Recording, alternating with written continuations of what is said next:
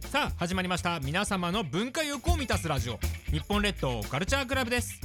パーソナリティは銭湯電気保養協会ケンチンとワンダフルボーイズサックスのミッキースニーカーブルースレコードオーナーペペヤスだ以上いつもの3人でお送りしますこの番組は 78.1MHz イエス FM で放送しています FM プラプラ有線でもお聞きいただけます詳しくはウェブでイエス FM と検索してくださいそれでは日本列島カルチャークラブ第115回始まりますよろしくお願いしますミキヒコ大百科のコーナーですこのコーナーではガジェット大好きミッキーさんおすすめの秘密道具を紹介するコーナーです今週の秘密道具は何かなはいタイムモアハンドミル C2MAX はいはいはいはいはい。あ、ハコンドーミヒル。ーでございまああ。すねうーとんいう名前のハイテクハイテクな感じのうん確かに見た目めちゃくちゃハイテク よね。コーヒーミルっていう色をしてないね。 そうなんですようんうんうねんちょっとだけまあ重いんですよねまあ 400g ぐらいあるかなああ、重い。なんかね、重あ厚ではある のー、なんかが、なんていうかな、こう、はい、な、こうマイクの機材とかでありそうな感じ。あーしっかりしてますよねそもそもこのなんていうあのこのこれがこの今クリンクリンクリンククリリンンクリンクリンクリンがね何もしなくてもこんだけ回ることありますこれいやー、すごいすすごい。ベアリングハンドスピナーですね。あーでもね確かにそんな感じでねうんスムースなんですよそうなるほどねこれどうやって使うかないやあのコ中にコーヒーーヒー入れ豆てを買ってくるんですけれど、うん豆をそのまんま、どこよにい入しょれるの頭からあーそ入こに入れるんやあーそっちかれるでこれで、うん今やってもよかったんですけどちょっと準備してなかったので、まあまあまあまあぐりぐり回してよゴリゴリゴリゴリゴリゴリゴリゴまあめちゃくちゃ軽いんですリいよや、軽いねそう、だねもうす。ああの豆を引く時あはいはいはいはいーその分だからそんだからそんなぐるぐる回るんやねうん抵抗がないとうんで中の刃がねすごいあの包丁みたいなすごいスあーうわ、手裏剣、手裏剣やん。はいはいはいはいテンレスな感じなんですけど420すごい。はいわかりますかそんな単位がいやいやわわからないいや400 420パーあるからすごい なそれだけあそうなんですね、まあまあ、あのすごいよく切れる包丁と思ってくれたらいいんですが、うんまあ、ここがセラミックとかね、のやつの方が軽いんですけど、やっぱりこの切れ味にちょっと難はありますので、めちゃくちゃ汗かくぐらい2分半ぐらいやったことが30秒ぐらいで終わるんですよ。あー前までね前まで時間がかかってたことってことやねうんそうそうしたらね、すごいデメリットがあるんですけおおどえデメデメリットめちゃくちゃコーヒー飲んでしまうっていう ああーそっちか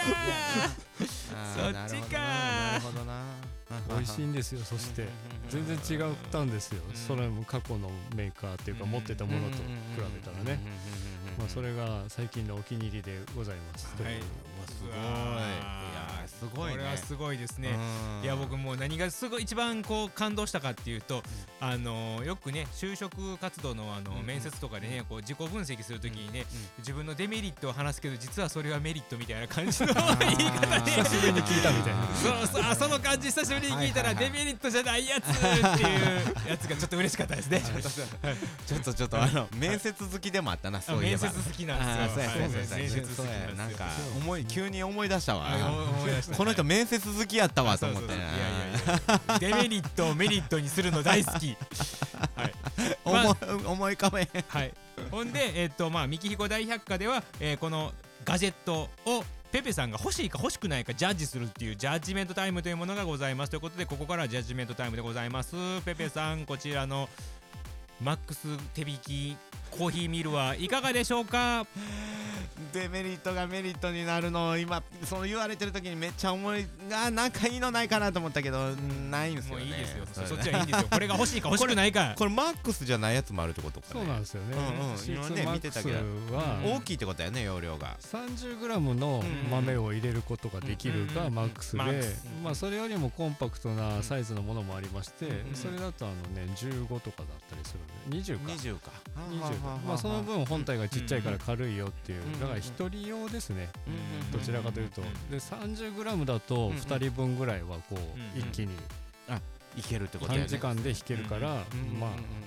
おもてなしもできるというはいはいねはいはいはい僕はだからそれやったら20の方がいいかなおおだってその、はい、うんあのペーペさんコーヒー引く派ですかいやあのー、まあなんていうんかなまあデメリットとしてはうん、でもデメリットもういいよそれも デメリットから入らないでくださいややもうや言いたいねもう言いたいだけ言いたいね聞いただだけから一人はい一人でうん一人でちょうどいいっていあうまあまあまあそうですねうん多分それぐらいが俺ちょうどいいとこかなと思いまというすことはもうペペさんこのちょっとコーヒーミルうん気になる、気になるだってこのこのこの回転がすごいあ書いてくる、うんおわよということでねの今回はちょっと欲しいの方にちょっと傾欲きしいなうんがら傾きましちたなはみい、にお値段が8600円です、まあ、結構いい値で段はしふますね普通のが7200円そうですねまあまあだから7200円一人用ぐらいではすね7200円ですね、なるほどなるほどというわけで、うん今回の「ミキヒコ大百科は」えーハンドミル C2MAX でした以上「ミキヒコ大百科」のコーナーでした電浴満雪のコーナーですこのコーナーは電気風呂愛好家ケンチンおすすめの電気風呂の紹介とその町のケンチンおすすめポイントを紹介するコーナーですというわけでね、えー京都市立前回はね「How to 電気風呂」やったんですけど、うんうんうんまあ、引き続きうんうん京都市下京区、うん下京区今日は最終回あらでいきたいと思います、うんえー今回ご紹介する電気風呂は白山湯六条店白山湯高辻店うんの電気風呂あらチェーン店ですねチェーンっていうかまあ2店舗なんですけどね、2店舗お持ちのえっ、とうんその銭湯まあもともとはあのー、1つだったんですけど、一1個買収してうんあのーその地名をつけたので六条店と高辻店と2つあります、でおすすめポイントうんは、えー国道1号線はい1号で線ございますうんうんうんうんはいあ一号線沿いにあんのいや1号線からまあ近いのは近いんですけどねへー国道1号線って言うと、うんミッキーさんどこを想像しますかええどこえええ京都の中でどいこや京と都かじゃなくて全体的国道1号線って聞いたらどこを想像するかっていうおーえこれね多分結構ね人によって全然違うと思うんですよあー確かに確か国に道1号って聞いた時にうんほうイメージでいいですよもう別にもうパッと思いついたえペペさんどこですか枚方平方ですー、あそういうことねそうそうそうそうそうそう そうえー国道1号ってはいはいはい聞いたらどこっていうかによって結構ねその人のね、あのー性格まあ、生活圏いや性格ではなくてあ生性格ではない活圏ですねいやだってあの東京に住んでる人で言ったらね国道1号って聞いたらうんもちろんもあちろんあの横浜に行くやつうんそうだってねいうそうだね話になりうんなるうんしうん名古屋の人で言ったらああそうだねの三重に行くやつねっていう話んにんんん 確かに確かになるんで、まあ、東京京からね大うんう阪ん結んでた旧東海道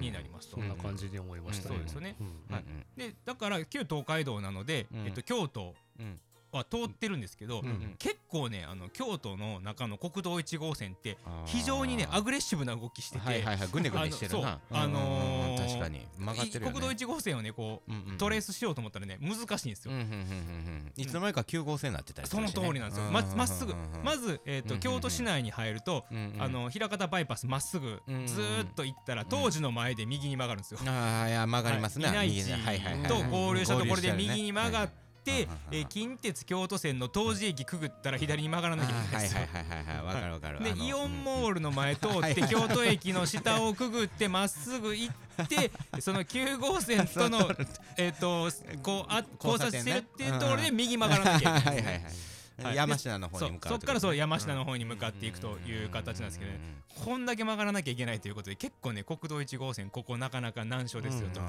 ーなるほどねそうなんですよ、でしもかもまたねうんこれ左折専用レーン2つとかね結構ねあのーいやひこの国道マニアの人で言うとねあの間違えずに行くっていうのをね結構ねあの慎重にされてる方いらっしゃるのでね、そこで間違えるイコールね、うん旅の終わりを意味するんですよ。おおいーおいおいおいおおーいでしかもさその1号線やから太いというわけではでなはくてないんですよそうそうそうそのまま同じ太さで1号線は左に曲がるもんそうねなんですよあー同じ太さで確か右に曲がるとかうんそうだあっるありてますいなうのがあるのうんうんうでんその辺がちょっとやっぱ面白いなってうんうんうん思ってるポイントになりますねなるほどまさかのポイントは1号線やったってこ とね国道1号線ですよおすすめポイントね僕のね、はい、この白山湯六条店高辻店って来た時に近くにあるスポットなんかないかなって思った時にあ国道1号やと思って1号線以外のとこでなんかえあるんかなと思ったらまさかの道やったあって国道1号線自体っすよ、はい、これを押したかった考えて行ってくださいよとはいはい なるほどでまあそんな白山湯六条店高辻店の、うんえー電気風呂でございますが、はいえー六条店と高辻店それぞれありまして、うんおーまず六条店の方は小西さんはいはいはいですあとはいはいはいうんうんうんで小西さんで、あのーまあ、電気風呂パワーは3うんいでいじゃないまですかあ、まあちょうどいい、うんうんえーか形ですねうん